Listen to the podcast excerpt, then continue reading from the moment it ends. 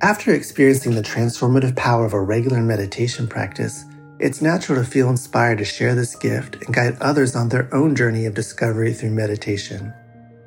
Join Buddhist teacher David Nichtern and Duncan Trussell, comedian and creator of the Netflix animated series The Midnight Gospel, for a free online event on Tuesday, May 7th at 6 p.m. Eastern Time. They'll discuss the profound practices of mindfulness in Dharma Moon's renowned mindfulness meditation teacher training program. Get certified by Dharma Moon to teach meditation, lead group practice sessions, and work with individual students. Visit dharmamoon.com slash be here now for more info and to reserve your spot for the free online event with David Nichtern and Duncan Trussell.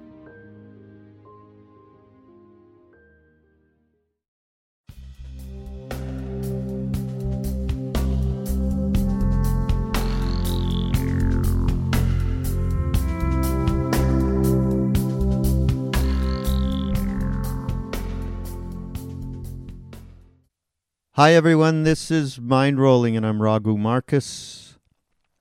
And this is uh, another edition on our new Be Here Now network. As uh, many of you are finding out, and as I have been talking about on several of the podcasts that are on the network, we have formed the Be Here Now Network, and under the Love Serve Remember Foundation, under Ram Dass's foundation and Maharaji, so that we can, we feel, better serve everybody.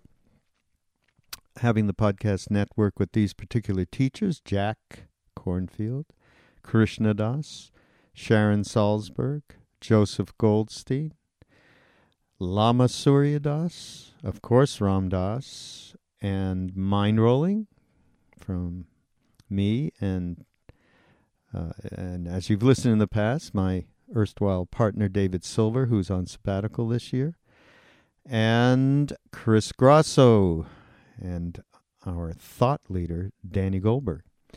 So all of uh, we have moved this team from a MindPod. MindPod will continue with a new generation of podcasters. And uh, so please do go to BeHereNowNetwork.com. You can find all the same ways that we used to, uh, where we were before on MindPod, to support through the Amazon link, through the donation button, and and just continue the conversation and we love to get your feedback about the new network. We we are going to have some different things that are going to go on. We've got a teacher spotlight that's up there now where you can find out from many of the different teachers their ruminations on compassion. That's up there right now.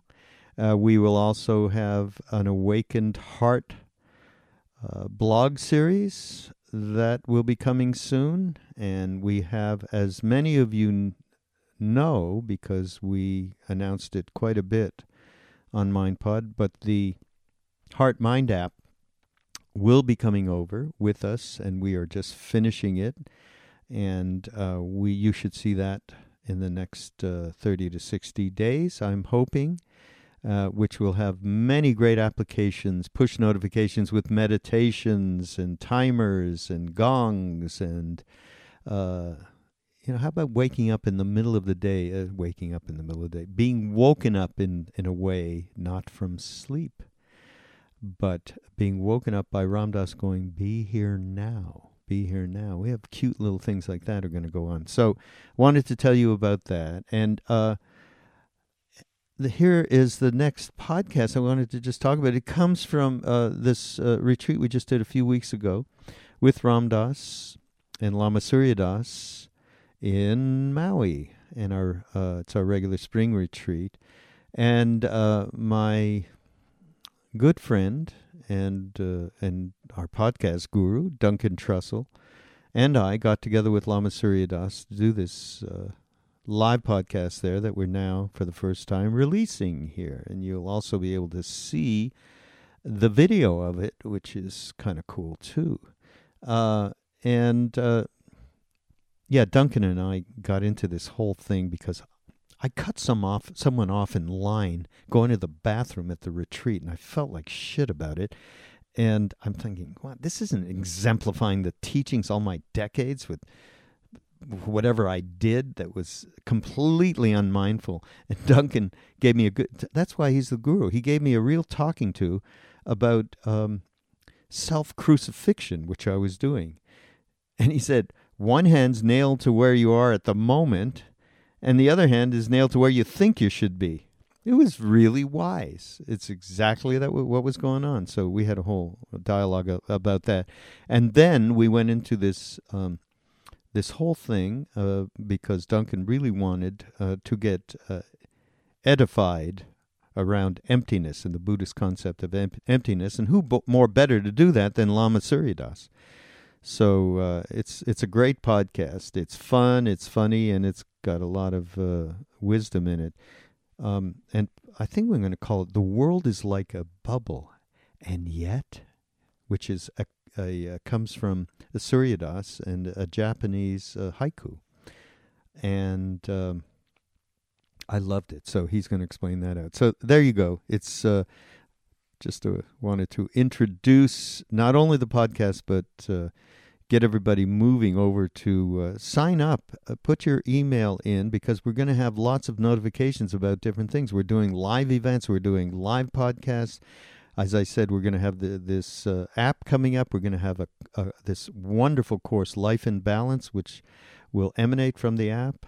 And uh, just get to that page, BeHereNowNetwork.com, sign up. And then, of course, whatever you can do to support what we're doing that would be well appreciated. You can easily find right in the menu the donate button and the way uh, the uh, Amazon link that will uh, all of the proceeds get shared with all of our core teachers. So uh, this is mind rolling, and I'm Raghu Markus, and we'll see you again next week on the Be Here Now Network. Hi. Hi. I did a podcast with Duncan the other day in his room. We're doing a couple of podcasts. And he says to me, I've been getting some mail from my uh, listeners about you. I go, oh, oh gosh. really? Yeah, they're saying you're like very gruff towards me.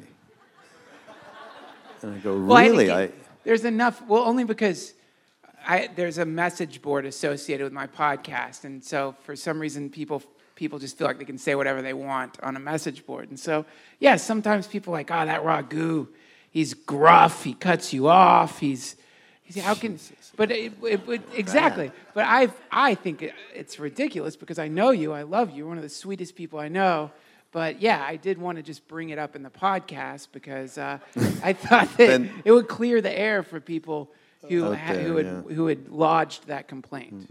Well, if it continues, I want you to point it out to me. But you're allowed to be gruff. I mean, that's the thing that I was saying, or that we were trying to talk about on the podcast, is that you and Lama Surya Das and Ram Dass and anyone who has managed to get into the trap of being a teacher – people want you to they want you to be a certain way and the moment that you go uh, uh, diverge in the slightest from that way that they want you to be you become a demon in their in their mind and I, I think that must be a really heavy burden to have to carry around with you to think that there's so many people expecting you to be some way when uh, you get to be whichever way you want.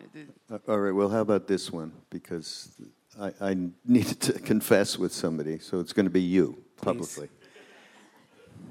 I was going to the bathroom here last night. okay. Okay. And there was a line. okay. And suddenly the door opened, and uh, somebody was in front of me, but I went around them because I wanted to get it over with as quickly as right. possible. And I went in, it was in the women's bathroom. And I said to him, when I was already through the threshold of the doorway, right? Do you mind? what was he going to say? I was already in the right. bathroom. Right. He said, "No, it's the women's bathroom," you know. But So he got a hold of me later on and he said, I just want to point this out to you. If you really meant to offer me the opportunity to go in front of you, you wouldn't have gone halfway in the bathroom. Right. And I thought, you're absolutely right. And here's another case of remember how we talk about what's the point of these decades for me of, of walking, treading the spiritual path and Yeah. doing practices if we can't be kind, compassionate, and loving to people Yeah. and care about them? You see, I've completely failed. I feel like you. Ah, wait, what? no applause. Do not applaud that.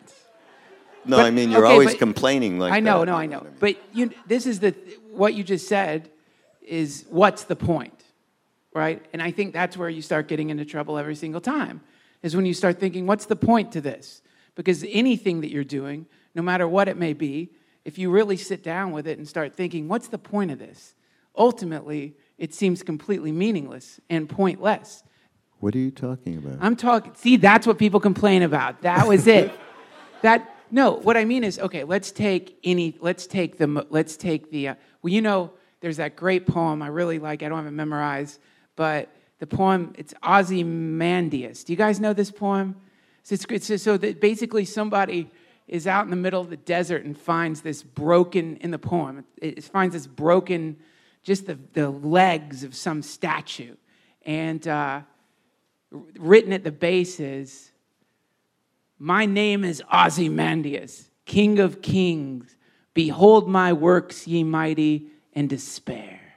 And it's just nothing but a broken piece of a statue. And so, anytime you think that you're doing anything, whatever it may be, no matter how grand or great or little or whatever, over the course of time, everything will be completely erased and, and, and vanquished. So, what's the point? There really isn't a point. There can't be a point. And the moment you start doing something for a point, that's when you start going a little crazy. It's so much more fun to be pointless than to have a point. I thought these digital Thanks. podcasts would be forever, though. No. No? No, the sun's going to supernova. The oh, we're Right. Oh, there's you're asking the wrong person. Trump's going to be president. We're done. 3 years. Forget it, gang. We're out of here. All right, but what I was meaning was your comment about spiritual teachers, quote unquote, needing to act a certain way. Yes. And if they don't, there's a big letdown, right? That's Right. what you were talking about? And I was saying, I, I feel like I let down. That's the greatest gentleman. gift. I think the greatest gift a spiritual teacher can give you is disappointing you. Okay, good. I feel better. Thank you. It's such a great thing because you're free of the. You know, I actually heard this. Uh, I heard, I, I, I read, someone described putting someone on a pedestal as a form of aggression. It's a form of hostility. When you put someone up here, then you're forcing them to play this ridiculous game with you where you're bowing down to them and they're being a sacred thing. And then and that's a heavy duty game to play and it's not really fair to do that to people. Now i think that's kind of the great sacrifice of the guru is that this is a person who's made the decision to play that role completely. And I, that's and this is why Neem Karoli Baba and I don't know how many of you guys read about him but it's very funny because he was always trying to escape from you guys. He was always trying to get away he would sneak he would tell people he would say i've got to go use the bathroom and be gone for a month isn't that true Yeah, totally so, true. so Or, or he would lie to us. You go to Nainital, I'm going to meet you in Kainchi. And everybody, no, you always say that. You never. No, for sure, I'm going to be there over and over, for sure. He'd never show up. exactly Everybody'd be crying. yeah So, yeah, he did that all the time. so that's that's the guru and he's like this is terrible i got to get a break from time to time so how you it's, because it's a heavy i think it's a heavy i think it's a heavy burden you know and and uh, no, no. they're don't there's so? nobody doing anything, so there's no burden. No, this is our mental construct. well i he, think d- he didn't make a decision to do anything. Well, I mean, I think the real trouble you get into is not just when you start ascribing a, a human being with some kind of supernatural anything. I think it's when you start ascribing these abilities to yourself. So when you start disappointing yourself because you're not meeting some ridiculous idea of how you're supposed to be. I was actually t- I had the best conversation. protocol, you but yeah, but I someone was talking to me here, and, and and she jokingly said that she feels like she's under a lot of pressure to be more spiritual when she gets back home from this thing. And that's a really funny thing because I think a mm. lot of people, you start, when you're around folks like Ram Dass and Neem Karoli Baba, and when I say Neem Karoli Baba, when you're around these people, you're around that being, you can put, you can start raising your expectations for yourself mm. in a kind of insane way. And that's a form of crucifixion where you, Wouldn't go that far. I mean, yeah. No, it is. It's a form of self crucifixion. Because on one side, you have what you really are. And then on the other side, I mean, self crucifixion is impossible because you need two hands. You can't hammer. some nails. But theoretically, one, one, one hand is nailed to what you, where you're at in the moment, and the other hand you nail to the way you think you should be. And then you go around all the time thinking, oh my God, I cut someone in line in the bathroom. What's wrong with me? And that's, and that's, what, that's a funny game you end up stuck in. Now, uh, we talked about guru. We were talking about gurus in the, one of the podcasts, Yes. the guru, and you talked about your relationship and, and your thoughts around the reality of a physical guru and the need of it or not of it. And Yes. go. Maybe you can lay that out again. Well, I mean, I know this is going to sound blasphemous, but I like my guru is dead because because it's because you you don't have to.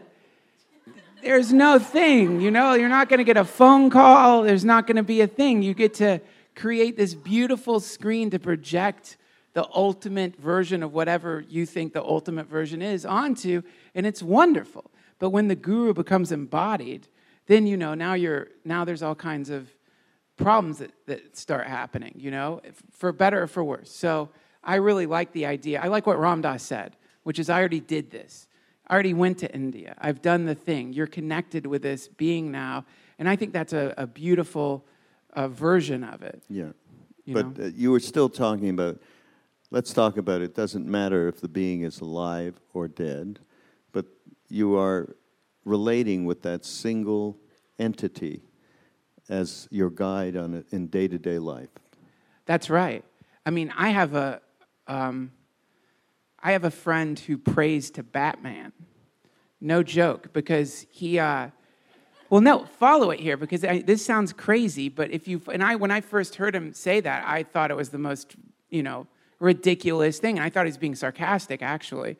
But if everything is God, and and I and I think that's something that we are taught here. If everything is one unified field, then all we've got is symbols, you know. And so, all of these symbols have got to be God. Every single one has got to be God. So, whichever one you pick is fine as long as it elevates you and activates that part of yourself that makes you kinder to other people and, and makes you feel like you're at home. So I think that um, there's a lot of different symbols to choose from, and some of them are going to be very effective for some people, and some of them aren't going to be effective at all. Uh, for example, some people, when they see Neem Karoli Baba in my house, they're like, why do you have that picture there? And they think it's ridiculous. They think it's, uh, or they just seem embarrassed a little bit. Well, that's not for them. But these are the same people who will go on and on in the most passionate, excited way about baseball. You know, they'll get so into it. They'll get so into it. And this is the verse in the Bhagavad Gita where, and it's a crazy verse because Krishna says, Whatever it is that you choose to worship, there I will be, and I will make your faith strong. And that's a very intense thing to say because it means that, you, so, because what this does is it eliminates the ability to try to get someone to talk about God using your symbol system. Because if someone loves baseball, their job, HBO, Game of Thrones, whatever it may be, when they're talking about that, that's how they're connecting to what makes them happy in the universe. Huge jump there that you're you're going to related to the guru, and it you know it calls for some help now. Oh, we have to get a Lama up here to Yeah, fix let's get a Lama up here, okay?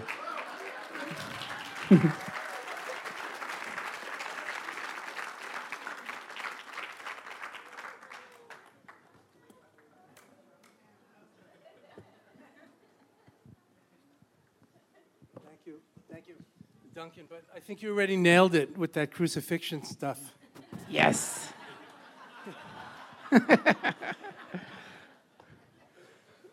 I don't know what you're talking about, really.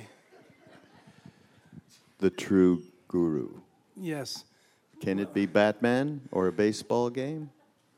Because um, it- it- the one manifests as everything. That's what he's saying. Yes, it, it could be, but it usually isn't.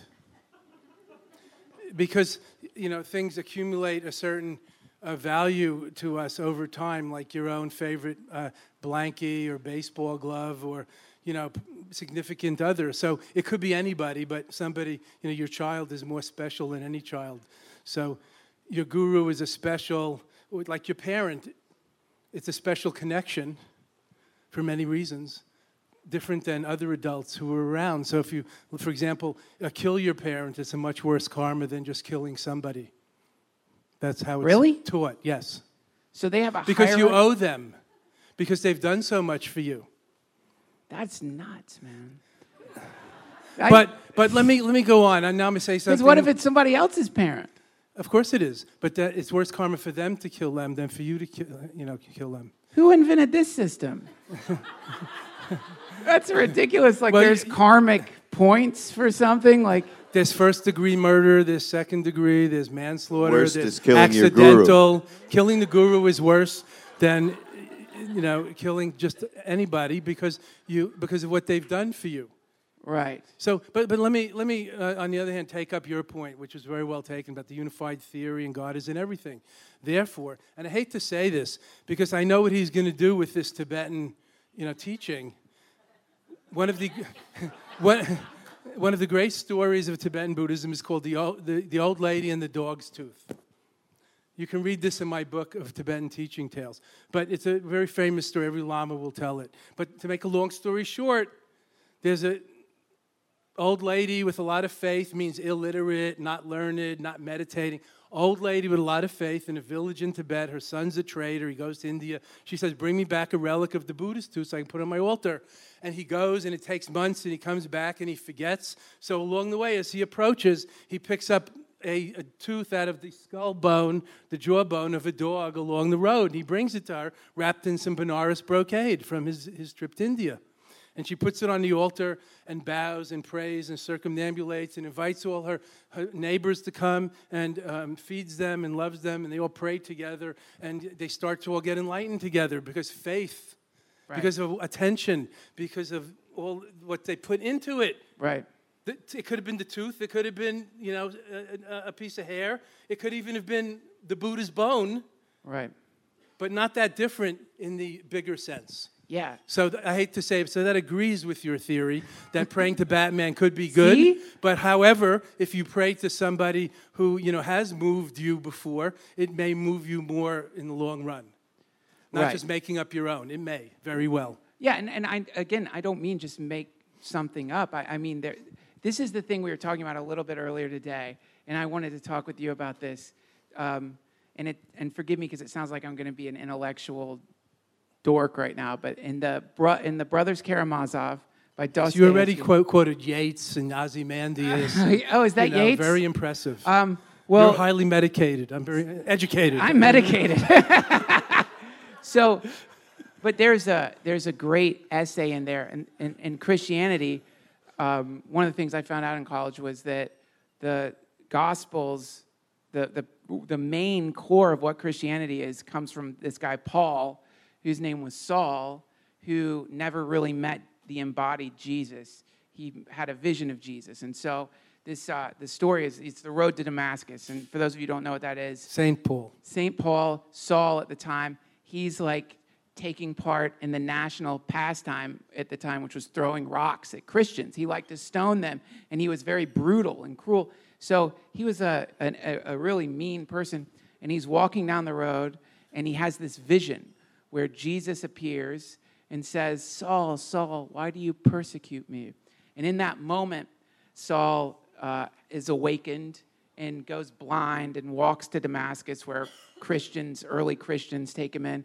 And he proceeds to write the epistles, which are the letters about how to run the early Christian church. But in this essay by Dostoevsky, the question he raises is Did Jesus, at that moment, send some energy into Saul to convert him? Was there a magic that happened? And you could say the same thing about Neem Karoli Baba. Was there a magic, an energy, a transmission, Dharma transmission that comes into a person and they convert into some sanctified being? Or did that person use this vision as an excuse to just be a better person?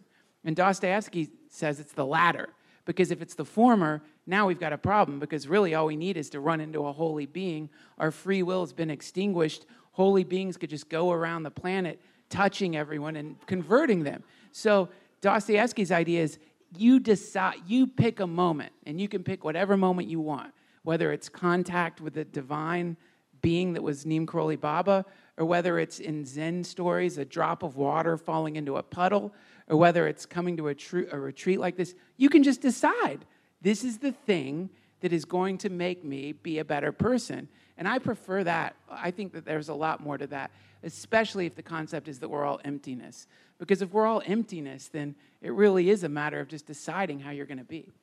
Is that true? Get at him with the all emptiness right Yeah. now. You're, you're adding you're adding a lot into the uh, blender and going. That's what I do. which is, you know, which is great, and you represent all of our, our minds. Um, you know, the Unfortunately. modern, the modern Western educated mind.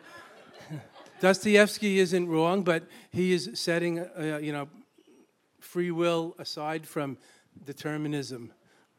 Uh, there's a confluence or there's a parallel. So, you know, like my elbow, I can move it however I want, but only in one direction.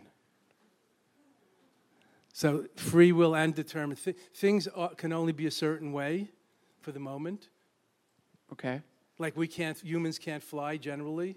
Right. Birds can't, but still we can do more than we think. So I think the experience, the famous epiphany on the road to Damascus, where Saul, the tax collector, the persecutor, arose as Paul transformed, is it's not exactly like Jesus is sitting up somewhere sending an energy mail, like an email burst at Saul, Right. and not at Bob, Tom, and Sarah down the road.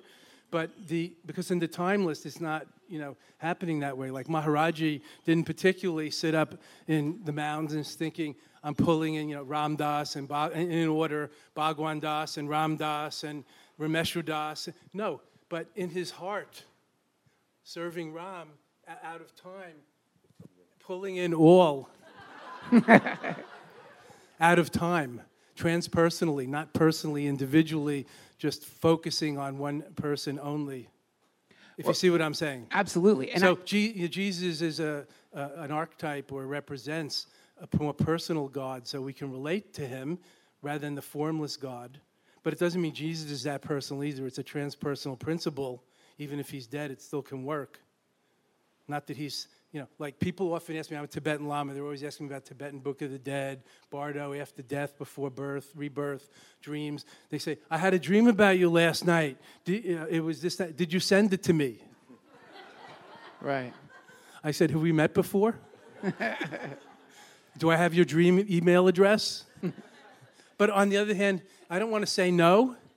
If, it, if they feel like they got it from the lineage, sure. Not me personally. Sure, it sounds good. But then what do you do with that?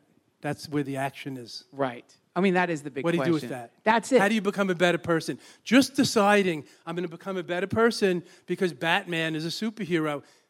Our will is not strong enough to do that. I think we need a little help from, you know, self-power, I mentioned this the other, and other power, Batman or something outside. Like Maharaji Ram Dass inspires us, so we kneel in front of him instead of kneeling in front of, um, I, I don't know, this water bucket. right. And they seem to do a little more.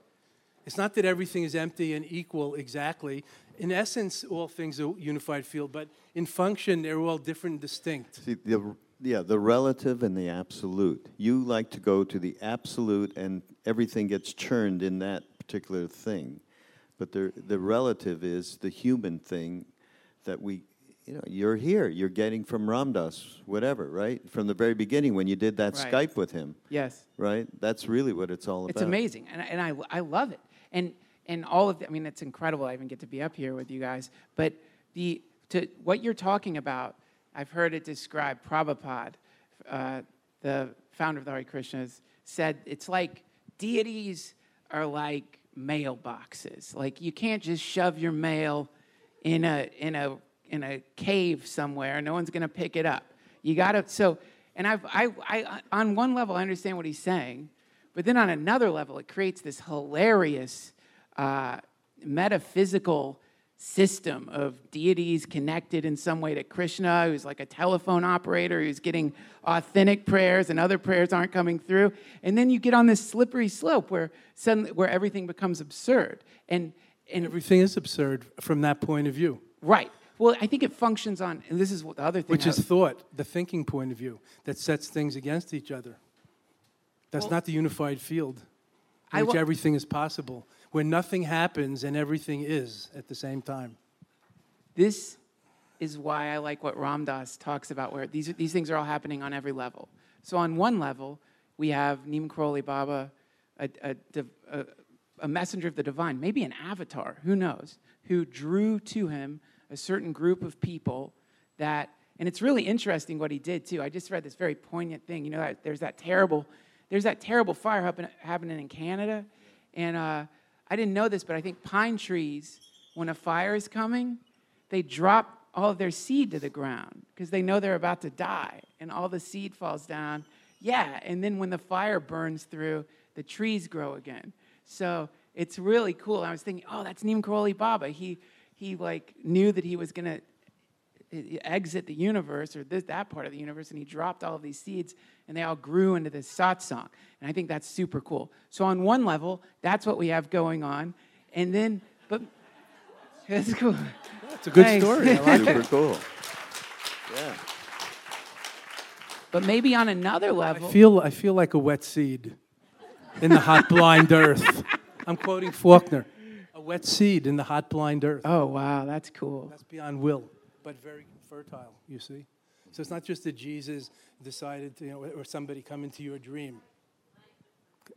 Didn't just decide to come into your dream. It's not that personal or rational. But the intent, the timeless intent is there.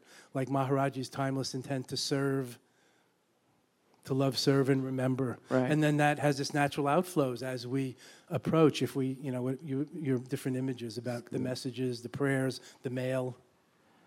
Yeah, Timeless intent coming from complete empty place, which is the love Ram Dass was talking about to us when we did that thing the other day. So that's really it. I have a question, sir. I'll try not You- to be gruff with you. I get the same Yeah, kind of thing. You do. I know. That's why we're compatriots. Um, you have been. I don't think I know anyone else in my life that has been. Now, many people have been with great teachers, and especially in the Tibetan tradition, there's a lot of great teachers. More so, I would say, than any other tradition on the planet today that I know. Lama Surya Das, he met Neem Karoli Baba, he met Maharaji, and then subsequently met, particularly, and I, I really want you to talk about him because he met the 16th Karmapa. For those of you who don't know, the, the succession in Tibetan Buddhism is the Dalai Lama, Panchen Lama, and Karmapa. And Karmapa, I think, is the oldest ongoing um, reincarnate Lama. And when I, I so uh, in early 80s, I was in LA and he was doing a black hat ceremony, and I met, him. I, I was in a line to go and get the blessing. And when I got about six feet away, I just got hit by this powerful vibration. and, I, and my first thought was, oh shit, that's Maharaji. It was the, same spacious, empty, full of love. Those are the only words that I can think of, and they don't really say it all. That I uh, that I felt then. So there are. They called these. Did they not refer to him as a Siddha, sixteenth? Yes, Yeah. Mahasiddha. Yeah. you can keep- They, they considered him a Mahasiddha, a great enlightened one with uh, powers and abilities far beyond those of mortal monks. Right. Like what? Like, You can't just say that and not follow it with something. like the eight siddhis ascribed to the Buddhas, like clairvoyance, clairaudience, telekinesis, um, healing, knowing past and future lives, and so on. So, of course, me being a New York skeptic, I ask the same questions as you. Like, does he know, you know, Fortran or, or Latin? Because I'm 22 years old, you know, a young whippersnapper, like you. Up. And uh, and they He say no, no, No, that the un- enlightened ones know everything they need to know to help you get enlightened. That's what that's they know all of everything about, not Latin. So there's no contradiction there. So he um, he could you know like the stories about Maharaji, which we all have read minds and other things, but he made predictions uh, to me that came true and others. But his greatest uh, power, I felt, was that he wasn't so much of an articulate um, text teacher as many lamas are. He was more of a meditation master, and his presence was the main meditation. He called it tukdam, or sort of like a Buddha mind presence, not concentration, not loving kindness. And just doing that with him was unbelievable. And he kind of showed me, uh, he mirrored that in me myself. So I found out, holy crap, who does he think he is? Who do I think I'm not? That was a siddhi like that he could get through your busy mind. That was a siddhi with no words. You felt it from whatever he said, six feet away, waiting online to see him. So he had a lot of these spiritual powers that could help us. And it was very, besides being lovey and fun and spontaneous. But uh, interestingly, now, not to say all positive like Pollyanna, all the lamas, uh, everybody revered him. At his cremation, they could not find anybody who would like the cremation pyre of the thousands of people that were there because everybody owed him so much. They had to find some uh, rickshaw driver from India. Not, not joking. Wow. And- That but- must have been a weird conversation. I'm sure. and um, but what I want to say was all the lamas were intimidated by him because why? The lamas, I mean the great lamas, all the lamas I knew, because he saw through us, uh, them, because he saw through them, as they all would say. He gave people black and blue marks, you know, when they did stuff, and then there would be a group picture, and he'd be going, you know, you see them in the picture like. and later they showed me the black and blue mark under the uh. robe because he had seen through them. He knew their their, their naughtiness. You got it, Mike. Yeah, it was wonderful. So it was the complete, you know, catastrophe, but very light. Can, can you talk a little, speaking of light, uh, can you talk a little bit about, because you, you, you keep talking about this, a lot of what you say has variants of the word light in it, luminous. And I've also heard that Dzogchen, Yes. there's something in there that where they say that some of these beings turn into rainbows. They don't even That's what die. they say. It's Is- called the rainbow body of perfect enlightenment. Yes, well, it's, it's called the luminous great perfection or Dzogchen. It really relates to our uncorruptible luminous spirit or soul, as Ram Dass would call it, not the role and the personality and all the schmutz, all the caca on our windscreen. But the natural, you know, the glass is still transparent no matter what, is on the windscreen. So we can practice purifying the windscreen, and if we're driving, we need to. But if you're not driving, just the, point of view of, you know, the glass is untouched by the caca on the windscreen. So that's like the luminous great perfection. So when we realize the timeless nirvana or the enlightened awareness, awakened awareness within, whatever you want to call it, the Buddha mind, heart within, then there is nowhere to go and nothing to get. So that is like the great transparency or the rainbow light body of perfect enlightenment, not after you die. You realize this whole world is the rainbow light body of perfect enlightenment, not just you. That's why they say their bodies turn into a rainbow, because they're identified as they are like the whole uh, world. So this is not to be taken literally because when someone Tibetans take it literally, but I'm not a Tibetan. The person who told me seemed as though he'd seen it happen before. And yes, they say. Have you ever seen anything like that? Um, I've seen rainbows. I never saw one of my uh, uh, lamas turn into a rainbow, but I have seen that their bodies shrink down to about this big as they sat in meditation for the weeks and months after they died. That's like uh, uh, there are three kinds of rainbow body, and that's like one of them because it, it mostly dissolves into light, and they only leave like um, bones and, and teeth and things. But Wow. These are so special effects. We shouldn't get fascinated by it. I want to go back to that it's all within each of us and that we can each be the Karmapa. We can each be, you know, Paul and usher in the kingdom of heaven, not just wait to get whacked by a stroke or an epileptic fit or a flash of grace on a road to Damascus. How? How? That's the question. That's why, I mean, my answer is practices, walking the path, doing something, so that, as Maharaji said, I heard he said, make the mind one pointed and uh, wait for grace. So that's a balance of the effort and the seeking and the surrender and the opening. Okay, well, let's talk, let's just take that into the realm of that wonderful story that you told about meeting Maharaji the big Maharaji.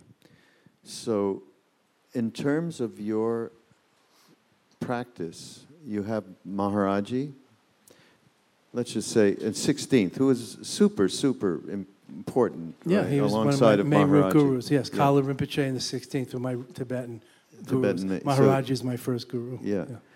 How do you navigate folk, the focal point of bringing that?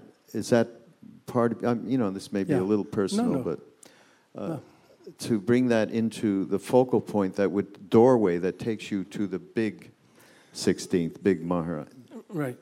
Well, when I lived in India, and of course, you know, we, we were young, we studied and went around, and Maharaj used to send us to serve all the saints. That's what he used to say, right? Sabek or one. Or, so and here they are. So Ram Dass and my other elders like you and Mirabai showed me the way of non-contradiction. An elder, you're the same age. You're a few no, years younger. You were there first. Of non-contradiction. So here we have Hanuman, Buddha, Ganesh, and I don't know Sarasvati. So non so to look into the formless essence at the heart of all of them. That's what I learned. So I have a puja table with all their pictures on it. But um, it, you know, it doesn't matter. And sometimes one falls off and I don't notice for a while. But you know, the puja table still works. Just because one is like falling behind, there's still a thicket of them. A I mean, thicket. it's a veritable crowd good. scene. Yeah, there's no puja table repairman. There's nobody who comes over. Let reconnect your puja table. I like the thicket. You no, there is. Yeah, there is. It's the director of my foundation. Whenever we have a Dzogchen Center retreat week or two, he puts the six official gurus of the Dzogchen lineage on the altar. I never came up with that number, I assure you. so he's like the puja table repairman. Right. And he has the same frame on each of the pictures. You know, he got he did this for me and for our sangha to follow. But this is not my way of thinking. I'm more from India, Maharaji style. You know, you have a picture of Maharaji. It's got a little burn on it from the incense stick that fell on it 10 years ago. And you have a little picture of Buddha because you, did, cause you lost the big one in the train. And you have, you know, another picture of Ramana Maharshi because he's standing there, you know, in the middle of his lecture, the great know, Ramakrishna. Because he went into samadhi standing there like kind of Ram Dass does. You familiar? Ramakrishna. how long did he stay like that? It was like a day. No, hours. Yeah, hours. hours. So, whatever I have that uh, reminds me, that's what I what I do. So, uh, not worshiping the person. We, we say in, in Buddhism, this is the saying, not worshiping or, or uh, venerating exactly the teacher, but the teaching. Not the letter of the law, but the spirit of the Dharma. But that doesn't mean the teacher person can't help you, because just reading in the book isn't enough. The teacher person can make it personal, like uh, how you tie your shoes. You need to get from a person, not a book. So they give you pith instructions, personal advice. That's where the teacher comes in, but still, it's not particularly person worship. It's Right. archetype worship, like Jesus, the Christos, the light, Right. not the dead person who you know lives forever, Yeah. like in a male body. No. Do you find that there's a, a split that happens there? Do you, do you do you guys, do you think you kind of split off there? Uh, because it seems like a big part of, what do you call it, Guru Kriya? Kripa. Kripa. Guru Guru Kripa, Kripa, yeah. is the worship of the person. And, and that's it. The teaching is almost secondary to the being itself. And it seems like in Buddhism, there's a split that happens between Guru Kripa and what, what do you call it? Kripa? Not Kripa. Kripa. Guru Kripa. Guru Guru Kripa. Kripa. Terrible name for a guru. Some gurus are creepy. Yeah. They're out there. Wait a minute, wait a minute. Now, okay, in the Tibetan Book of the Dead, when the the advice to the being when they go through into the After death, bardos is yes. to bring either Buddha or the Yes. or the Guru Right. into your third eye Right. and merge with So that. that's a light. good example. That's It doesn't that's- have to be the guru. It could be the Buddha, the archetype that inspires you. But it doesn't have to be the Buddha. It could be the guru, because the guru is the personal representative of the, of the enlightenment. Yeah. Yeah. So it's, it's really not a contradiction. Like form and emptiness arise together, not separate. And I thought in the Tibetan Book of the Dead, it was all of these things are considered projections anyway. They are. So even the Buddha is considered a projection. Absolutely. guru That's a why I pro- use the word archetype. Right. So see, you two, different ways. No, it's you that's the problem. Yeah, we, we are one. I don't know about you. Whoa. No, It but is- let's ask Raghu. Raghu, how- what about Guru Kripa? Is that guru person worship, or is that the guru as a portal to the to God? Well, certainly is the portal, but it is true that we would use a picture of Maharaji, Hanuman, and I, we. Who knows? I don't know what Yeah, anybody does. I do Buddhist meditation myself.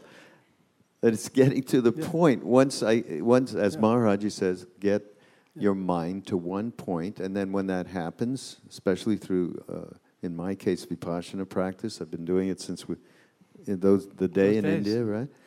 And at that point, I, I, it's the big Maharaji, but it may be there may be a point at which that moment that we've talked about, being in that present moment where there's no past or you're not thinking about past or future, you're not thinking about yourself, right? You're just laying in that wonderful hot tub moment, right? Yeah. With it.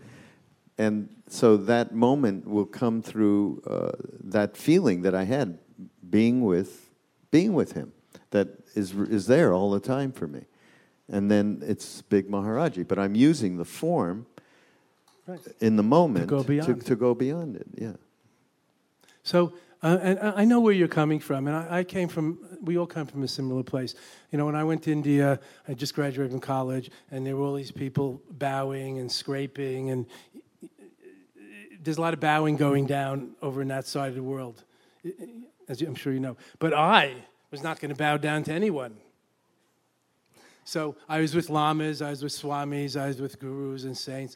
I wasn't going to bow down. But then after a while, it became like, what the hell? It's no big deal. I mean, I tried that too. I tried every other uh, thing, drug and every other kind of thing in the 60s, a- and it was good. I'm not saying it's the answer. So it was a little bit of an ego trip and just an idea. So now, even when I was coming up here, I knew you were going to call me up, and you were saying about how it's tricky to be, you know, put on a pedestal, and you're sitting up here on the pedestal, talking down here to the, the flock. And so I was going to sit on the edge and not get up. And then I thought, first I'm going to come in, I'm going to bow three times, and then I'm going to get up. Because what the hell? Yeah. It's good exercise. It is good exercise. It's good exercise on. I, I I used to have. I think a lot of us got the whole bowing phobia. We got it conditioned Yeah. because it was in Superman 2. I don't know if you remember that. You- I love don't your know classical background. I thought you were gonna, it? I thought you were going to say it's in the Old Testament that- not to bow down to was- graven idols. you- No, when I was at Yale, we studied Superman 2, and they Well, I, no, this stuff gets into you as a kid. And I remember, I still remember Superman. These like other aliens wanted him to bow, and Superman was like, I will never bow. And he didn't. And so I think that, and also, also people get in their heads about this stuff, especially, I was having a conversation with someone today who was raised a Catholic, and he was saying, you know, it's still in his head. Don't worship idols. That's how Yeah, you really piss off God. So that's how you get them. So, Right. so, so yeah, it's in it's in a lot. And, then It's in the zeitgeist. It's in our minds. It's in the zeitgeist, and then it's, you feel vulnerable, and then you feel embarrassed, and then No, and it's there's terrible. So all of that happened to me. This is a good example of uh, where something takes over that you have no choice. Because I went to India and I met uh, Ram Dass at Swami Muktananda's, and he told me, "Okay, I found Maharaji," and he told me where to go. And then I said, "You know, I came here yesterday, and they sent me in to Swami Muktananda's, and uh, you know everybody's bowing down." I had no feeling whatsoever to bow down. I was like, why, what is going on here, Ram Dass, with this bowing down stuff? He said, well, it's just honoring the light inside you, honoring the light in that person. And basically, if you have a problem with it, it's good to, you know, good to con- over it. contemplate. Yeah, get over it. Next day, I went back, same thing happened. I could not, I had, it was just like, what? It's just terrible. Just exactly what the phobia is. I had it going to India. I went up to Kainchi and they uh, that next morning, and I was sitting outside tucket and Kainchi. uh, He's right there that he's sitting on, and then he walked out. I had no idea of anything. I was very apprehensive. He walked out the doors. It seemed like the giant. Banged the doors open. I I just threw myself with the feet. There was no thinking. I couldn't control myself. My, my whatever's inside uh, soul, you want to, anything you want to call it, was way ahead of my mind, and that's really what it's all about. cool. That's beautiful.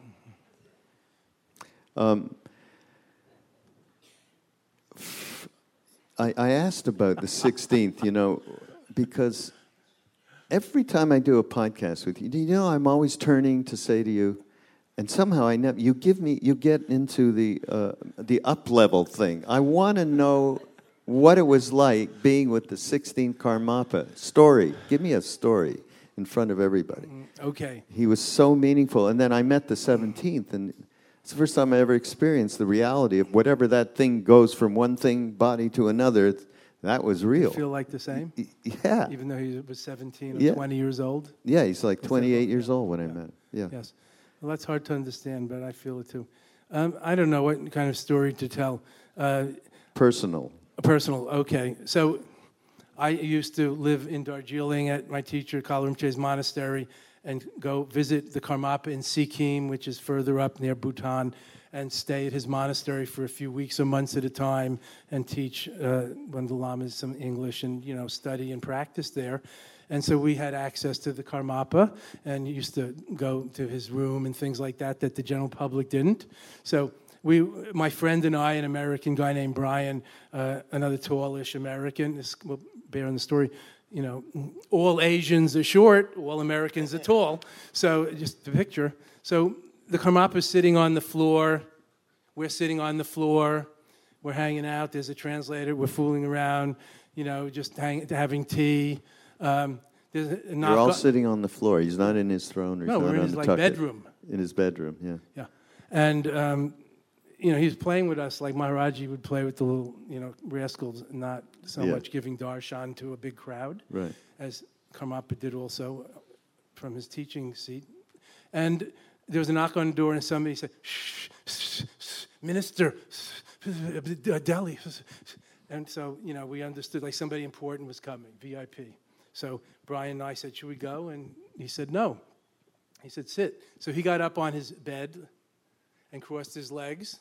And he didn't like get uh, especially dressed up, but he became more like the uh, Lama, dignitary, head of the monastery in lineage, receiving dignified guests from the Indian government. So four or five of them came in, and uh, they didn't bow, and they came in and kind of, I mean, they namaskared, and then they were shown to seats around the room. So we were sitting on the floor. and they start to talk and tell how many, uh, I don't know, something sounded very important.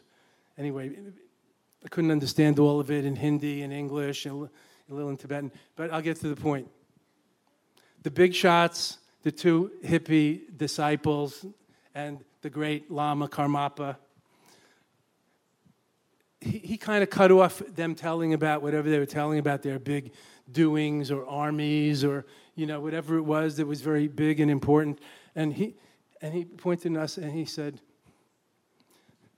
these guys are very tall you know they're from america. I bet they can take out that light bulb from the ceiling. And brian and i looked at each other what the hell you know what's going on what are we the pet dogs yeah we are good what a privilege Karmapa wants us to stand up and show how tall we are. So Brian stands up and he goes like this. You know, it's India, so there's a bulb in the ceiling. There's no lampshade. There's no, you know, it's not that high. Brian's 6'3", I'm 6', and he gets it and he, he's going to give it to Karmapa. Karmapa says, no, give it to him. So he gives it to me. Saying Karmapa points at me. He says, now you go and put it back in. so I unfold from the floor and I reach up. I mean, I hardly have to strain, you know? And I'm in my like white pajama pants and white Indian shirt, with my three or four mala beads hanging out. And these people are in general uniforms, suits and saris from Delhi and, and the Indian capitals.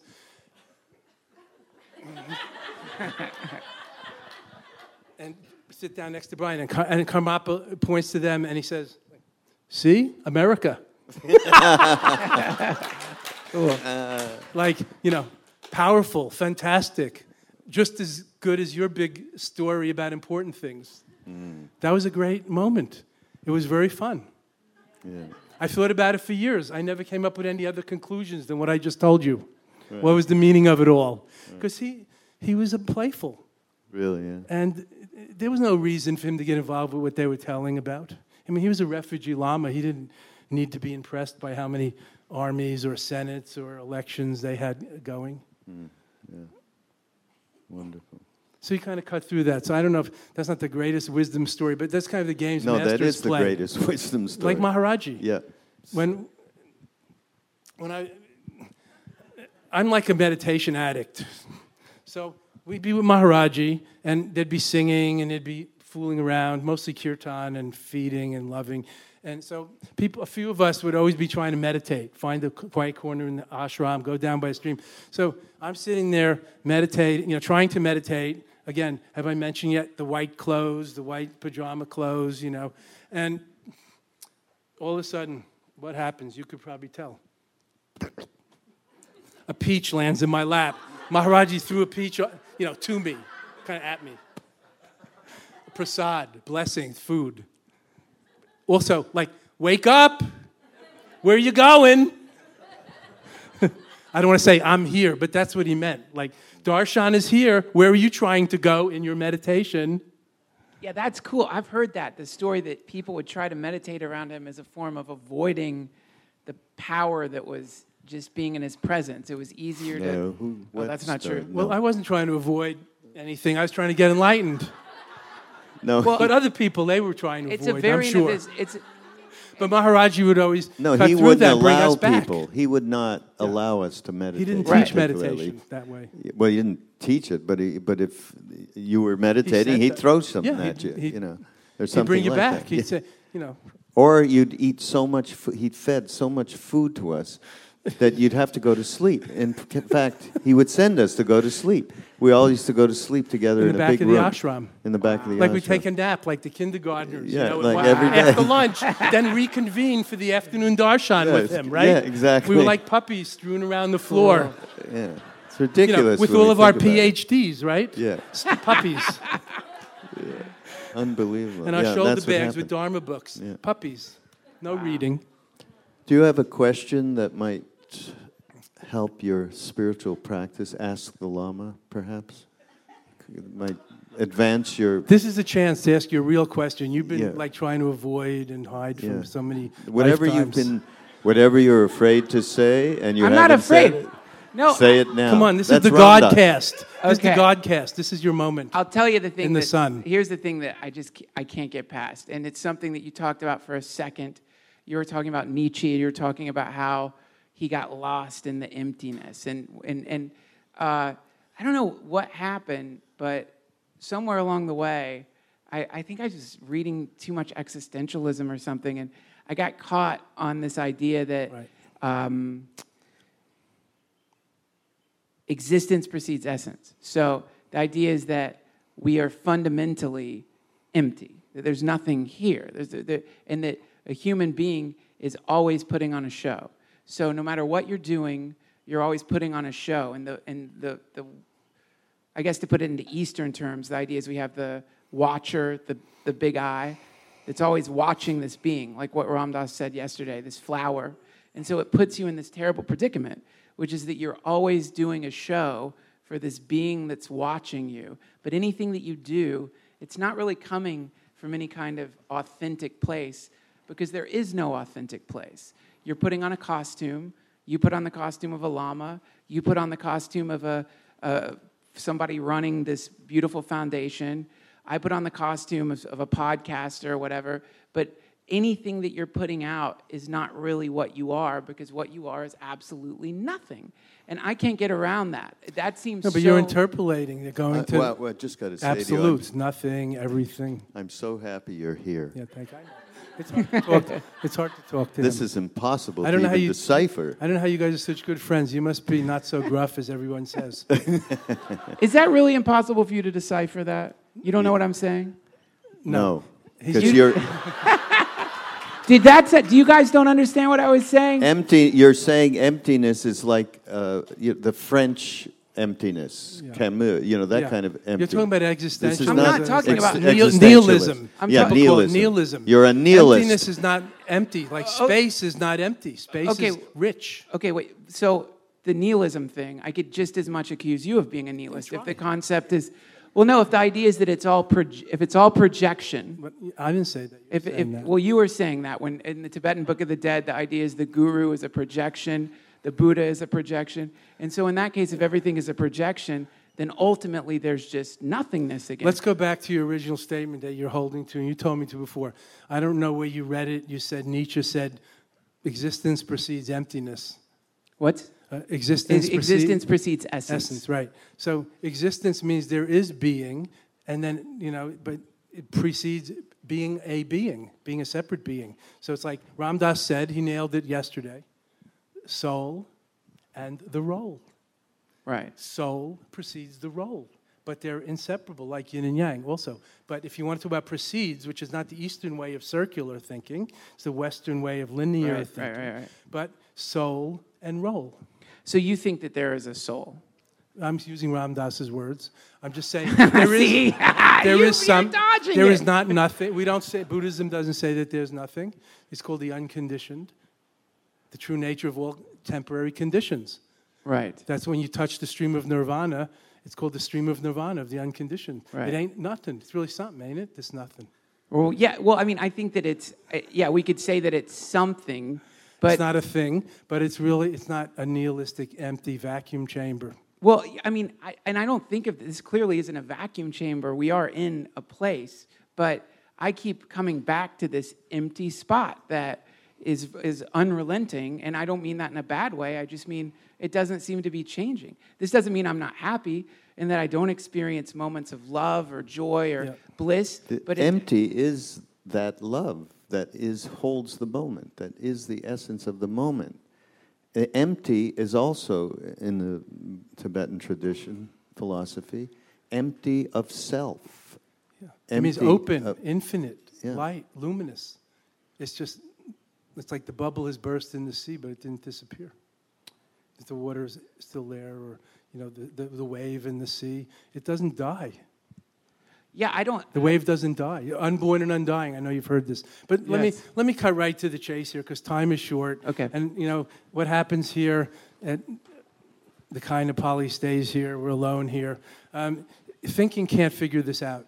The mind, the bifurcating, the two-making intellect, it can't figure this out about form and emptiness, about good and bad, about you know God and this world. Those those are the polarities but we have to uh, we could learn by doing like penetrate with intuition with realization with awareness not just thinking so you could be aware of having no thoughts in your head then what is aware Who is not thinking in that moment? I've had that experience. I'm sure you have too. It's not that mystical. People in a coma are not thinking. They don't have will, but they hear. Who is hearing in the coma when they have no memory of who they are? They don't have will. Some people come back from coma and they say, You said so and so. You said, Should we let him die? And the other one said, No, don't pull out the plug. So if we find that, if we look into the nature of identity and who we are, we go a little bit beyond the is and the is not. The fixed, permanent self, or just the big nothing. And so, um, uh, you know, I think we can only think about these things so much before we really try to work on exhausting thinking in some other way like by doing some practice, experiential, verging on mystical, to make a hyper leap to another state of consciousness, like Ram Dass says, different simultaneous states of consciousness. You can't get there through incremental climbing. A little progressive attitude change doesn't do it. Work. You have to work much harder. You have to meditate, sit, or something. Do you guys learn by doing? But this is no. You, know, you don't have to meditate, but experiential. I think to penetrate to make the leap. Yeah. Thank you. The leap, whatever that means. Not just, it is all within, it is, but it is all deeper. Look deeper, not just within, deeper. Not just thinking. That's the problem with Western existentialism, just to be general. In Nietzsche and Camus, they end up with no exit, Sartre, and it's kind of depressing, almost nihilistic, brilliant as a lot of it is. But I think I, you know, that's where I, I disagree with you because I, I think it's so beautiful to, you know, I actually I've been reading this. Ah, gosh, the, Dogen is his name, and yes. he, he wrote this Zen master giant book called right. what's it called? Something of the Dharma Eye, the secret yep. the treasury of the Dharma right. Eye, or something beautiful. But um, you know, he describes there's people asking him questions, and many of the questions have to do with this lasting thing. Isn't there some lasting thing? Yes. Here's this philosophy. The Dharmakaya mind, the right. deathless But Dogen, in the, at least the essays I read, is like, nope, no, there is no lasting anything. And Right. if, if you think there's a lasting anything, then Right. you then you're Because it's not a thing. That's why it's called deathless nirvana, not a lasting thing, not eternal God or immutable soul. Well, but this may be nomenclature, you know. Sure, I don't mean to get into some it. semantic thing. I just, Yeah. I just, I find, you know, there's this beautiful, gosh, it was um, Carl Sagan. His wife wrote this beautiful thing about how incomprehensibly wonderful it was to think that the entire universe formed in this way, that in this one little lifetime she got to hang out with somebody that she loved. And she knows that there's nothing after this, it's all gone. But in this moment, there was this incredible thing. right.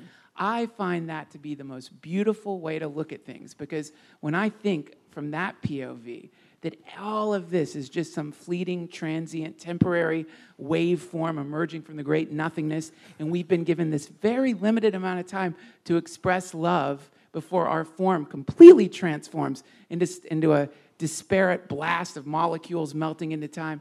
That blows my mind. I love it. I think it's very beautiful. Quite and a I don't description of. To me, this is not depressing as much as it is something that rings a bell to Yeah, wake right. up now. Yes. And that's what Absolutely. To wake up now. Since you, you mentioned Dogen, the Zen master, Dogen. the great haiku poet, he sang, Life is like bubbles, and yet. That's the haiku. Oh, that's And great. yet, I love that. That's great, man. you know, that's, That's the moment. perfect. And No. yet, that's perfect. Yeah. And yet. and yet, Yeah. here we Holy crap. Thank mm. you, Maharaji. Yeah. Loose translation. yeah. Okay. That's a good note to end on, I think. No? No? No? uh, uh, uh They want All right, something well, else. okay. Why don't we ask questions? Why don't Okay, they you have ask a couple of questions? questions. Okay, let's see. Mike, do you want to give someone a mic? Oh, we got it. Okay. Well, if you What- ask, I'll say it. I'll- what yeah, go ahead. question? We'll, we'll repeat the question. You raised your hand?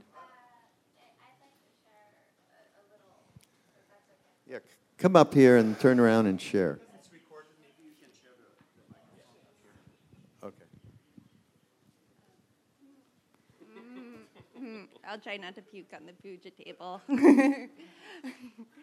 um, Happy Mother's Day.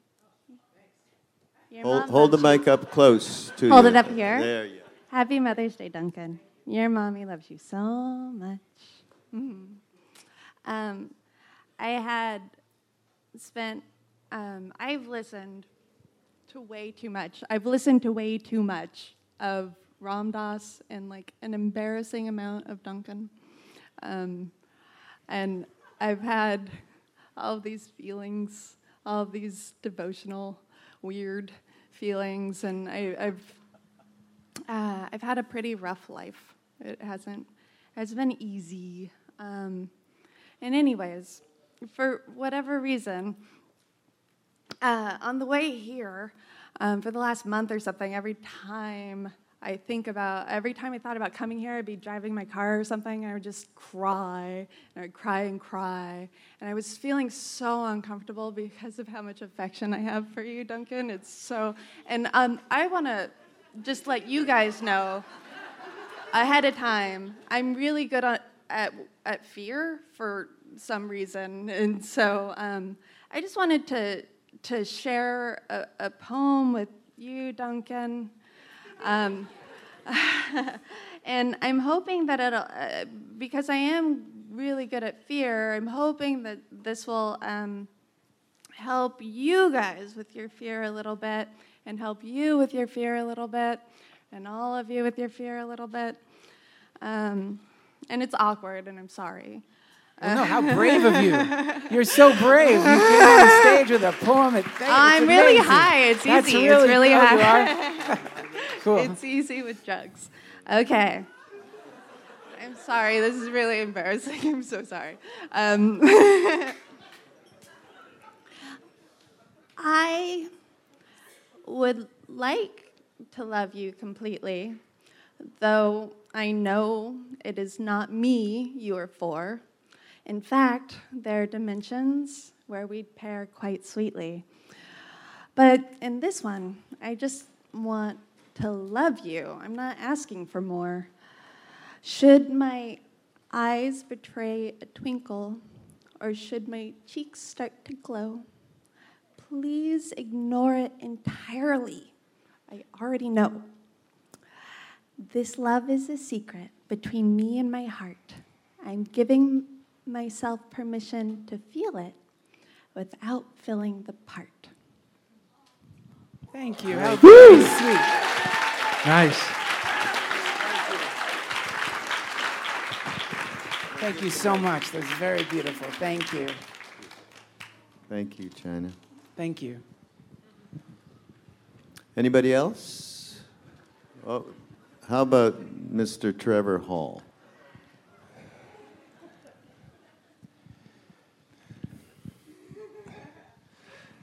Um, I had a question about uh, right when I walked in, you guys were touching on it a little bit, but um, it has to do with you know you know your path. And here Maharaji said, yeah, sab ek, it's all one, and we have you know Lama Surya Das here, we have Mirabai, all these amazing teachers and everything. Um, but my question has to do with, even though it is all one.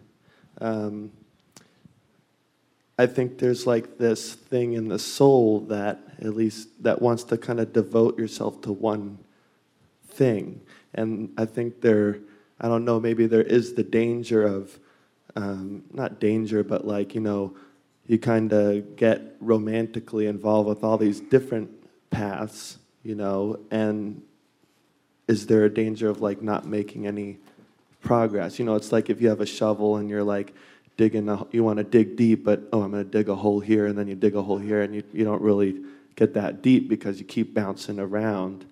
How, I don't know, you know, like Lama Surya Das, your, your, your path, well, I don't, I don't want to talk about your, tell you what your path is, but it's, you know, your inclination is towards Buddhism, you know, and you've, that's how you dug deep, you know, but still you, you know what I'm trying to say? I don't know what Yes. I'm trying to say. Uh, yes. Um, commitment is important. But a lot of these images, and sometimes we hear this, Trevor, maybe you read that. I heard it in the old days in India about digging the, the holes. But it depends why you're digging. If you're digging for exercise, you don't just have to always dig in the same hole. If you're digging to hit the water table, maybe it's good to dig in the same hole, but you could also dig somewhere else and hit the water table of the oneness that joins all the wells. So it's not as simple as they put it, as if you keep digging in different places, you will never get anywhere. My own Lama used to say, if you, you have to decide between Hinduism and Buddhism, otherwise, it's like sewing with a needle with two points. Meaning sewing, but not, not pulling any string through and you know, getting anything together. Cool. But that, that was like old traditional non-mobile society, pre-industrial thinking. We live in a very, you know, postmodern zeitgeist where it's all um, integrated or can be, so we don't really have to choose that way. So I myself, like like him, like Ram Dass said, we do Buddhist meditation, but we do um, Hatha yoga. Uh, we practice Guru Kripa in the Bhakti tradition of Maharaji, Sri Ram, Hanuman, and so on no contradiction and not so much hung up on the different isms. Yeah, so I mean- commitment is very important and sincerity and attention and intention, I think, not the names and so much and forms. Maharaji himself, when we got there, it was all about Christ. We had no idea that that was We Jewish happen. boys. Yeah, we're all, well, a lot of us were Jewish. That made it even more like, what? Wear your cross? what do you mean? Naming How do you someone Maria. meditate? Meditate like Christ. I just wanted a mantra. So, and then you going to the course, the Vipassana course? I don't even know about the course. Okay, I'm going to the course. So suddenly we had Christ, Hanuman, Buddha, and I mean, it just went on from there. We never got the, the, the teaching of all one was really what he gave us in terms of all of the traditions. And he, the one thing about Lama here, in terms of integrating, this is my opinion, by the way, in terms of integrating everything that he has integrated with, from many different teachers, not within Tibetan Buddhism, even, to different traditions, and of course Maharaji, and uh, is deep practice has allowed him, he's done, you know, not to embarrass, people know this, he's done two, three year, three month, three day meditation uh, times, Retreat. retreats in his life. And I think when, when he talks about and we talk about absolute necessity for practice, well, going that deep, I think you hit the water table. You hit that water table at some point there. And so all of these different traditions that he's involved with really the ability it's just the big maharaji in spades would that be correct Jai Maharaj.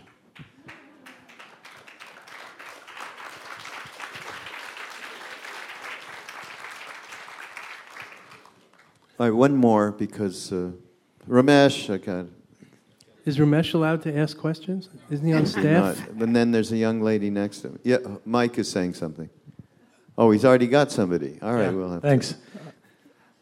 Um, so this has been really good, this session here, because uh, it's something that, that I find really fascinating, the whole kind of intellectual debate and the, the interplay between uh, the three of you is really is nice. Um, Thank you. But here's, here's my question. Um, I was speaking a little bit with a gentleman before this, um, and it, it kind of touches a little bit of what Trevor was saying. It's something I also have some difficulty with. I like to read a lot about different paths and, uh, and different ways to getting to God. But one of the things I find really curious, and I'm hoping that you guys can elaborate a little bit more on it, when you hear learned people um, being asked questions, one of the common threads that almost all of them have is they say, just stop reading. So, you know, and I was uh, looking at Parvati Markus's book, and that was also one of the instructions of, of Maharaji was just that uh, read less. Um, and you find a lot of these people, uh, for example, like Sadhguru, the lately, uh, you know, he's talking, somebody was asking him a really detailed question about the Gita, and he said, I don't know, I've never read it. Um, and so I, I wonder, you know, how that works for the rest of us, right? So we're, um, we're going around in this circle that Trevor mentions where you're, you're, you're going from, oh, this is interesting. You look at this for a little bit, oh, this is interesting here, and you go to that.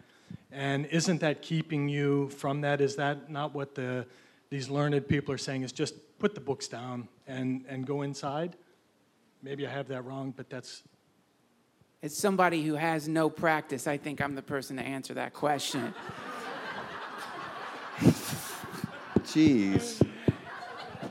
there's a there's a verse in the Bhagavad Gita that I love, and maybe I use it as an excuse, but the verse is He who is attached to the flowery words of the scriptures is like a person who drinks water from a well when it flows everywhere. And I think that this is the problem with all paths and all the intellectualizing and all the various things is that you can use it. And this is why I was with, with Maharaji. Uh, I, have heard you guys talk about with Neem Karoli Baba how it was so intense to be around him that sometimes he would start talking about the news. And I know when you were meditating and he threw that at you, you were uh, intentionally trying to meditate to gain realization. But I still feel like what he's saying in that is like, no, yes. this is it. Yeah. And so I think that that's what ends up happening is people construct all of these fantastic barriers between them and the present moment. So all, there, every single one of these systems is so beautiful and vast, and some are simple, some are complicated, but in, and all of them I think must work. But I think they can also be a game of make believe you're playing with yourself to escape from the overwhelming, inescapable sense that we are eternally surrounded by some kind of divine, never ending emptiness slash consciousness. And that's a little too much to take. So it's fun to give yourself the illusion of practice because it makes you feel it creates an imaginary barrier no, between no, you and the void. No, Jesus. God, you... Why not? Why God not? help me. He can can't. You, can no, you wait. Just say some. Just he can't. Some he can't get th- people to come to retreats if there's no practice involved. That's why you don't. You don't like it. That's what he doesn't like. He has a vested interest. oh my God. Uh, not every teacher or tradition equally emphasizes learning or not learning. Sri Aurobindo, and we heard about the mother uh, from Raghu, and well, you know, wrote I don't know hundred books, and um, you know, not everybody says uh, stop studying. So let, may I remind you about the middle way, not all or nothing. And, and there's a Tibetan saying about this because Tibetan Buddhism is a ancient practice lineage, but also a culture of learning and commentary and inner sciences and expertise um, learning without pra- experiential practice is like trying to climb a mountain without legs. It can be done. I'm not done. I'm not done. Thank you. I'm sure it can be done. Learning without experiential practice is like trying to climb a mountain without legs. Um, cl- practice without some theory or learning to back it up is like trying to climb a mountain without eyes because theory and practice goes together. If you learn how to meditate, if you learn how to do yoga, if you learn a musical instrument, in general, it helps you do it better, although there are self learners, self taught, obviously. So I think theory and practice goes together, and it's up to each of us, and the different paths emphasize it differently, not just everyone says, don't read or don't learn. In fact, since we love to tell stories here, uh, I don't know if Ram Dass is here. Um, I, I, don't hear that much about this story. When I first uh, met you guys in the winter of 72, when we were here and there in Allahabad, Krishna Das was still sleeping in the, I think it was a Volkswagen bus, but it might have been a Jeep van, which was filled with all of Ram Dass's holy books, hundreds that we all uh, read constantly. So Ram Dass didn't just throw them out as soon as he met Maharaji. He was a studious professor like guy his whole life, and so were we. So we studied, we practiced, we debated. Sometimes we were in a silent 10 day meditation retreat, no books, no radio, no internet, nothing.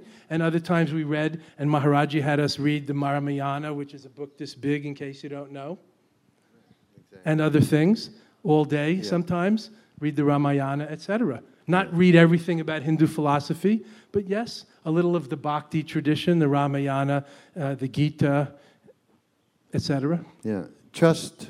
It's about trust your intuition of what's right for you in the moment, not reading something somebody says that shouldn't read anything. It really, the experiential thing, that's the most important. Do you want to ask, because I know you wanted to, yes, you. What about Ramesh? Well, she's more Oh, important okay, than yes, Ramesh. she is.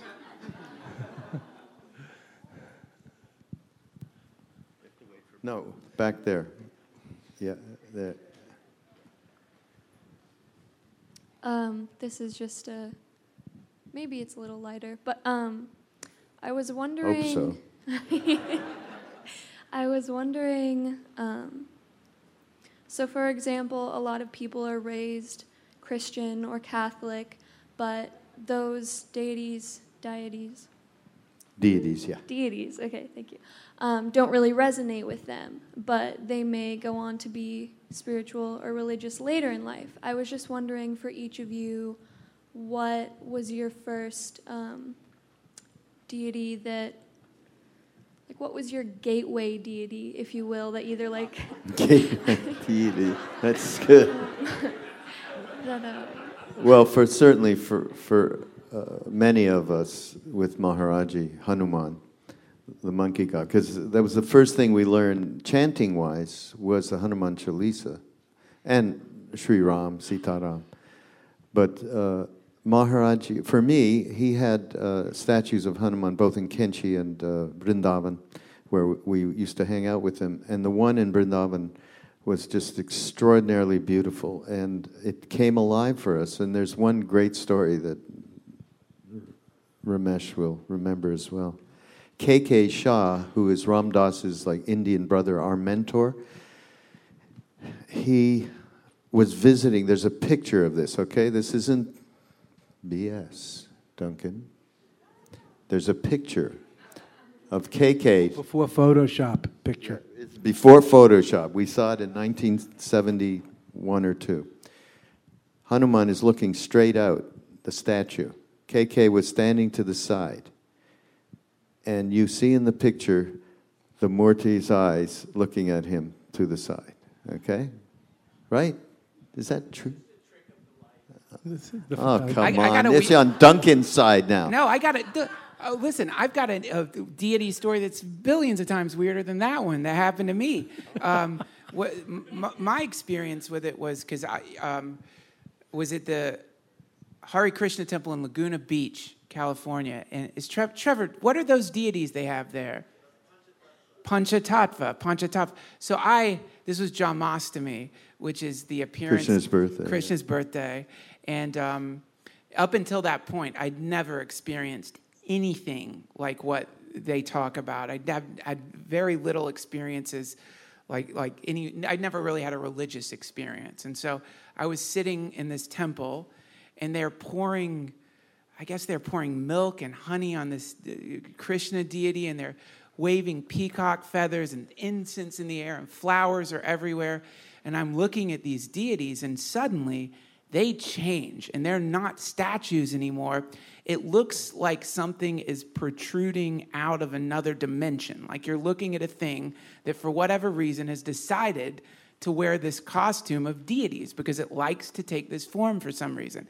And I remember the way my brain tried to rationalize, or the first thought that came into my mind after seeing this, and meanwhile, my body it was shaking. It, wa- that had never happened. So my body's shaking and this thing is happening. And my mind, the way it describes it is it thinks, oh, this is what it, it looks like inside a spaceship. Because, because it was so advanced. Because it was because it was it was like being in the presence, it was like being a monkey that someone let into the space shuttle. It was that feeling of this is something so far beyond me. And so, yeah, that was the first experience that I had with a deity. That's way beyond KK's photo. Yeah. You're absolutely right. All right, Ramesh, uh, Thanks. you, you have to end this. I don't know if this is going to be the end, but um, I, I really think we should clear up this uh, craziness about emptiness, which Duncan is equating with uh, non existence. Um, and uh, for instance, uh, uh, Roshi retranslates, Roshi Joan translates that as uh, boundlessness. And what Surya is saying about uh, emptiness not being empty, but it's a kind of fullness, I think is a much more useful approach. And the, the Dogen use of that uh, is, you know, as you well know within Zen, is uh, to stop your mind.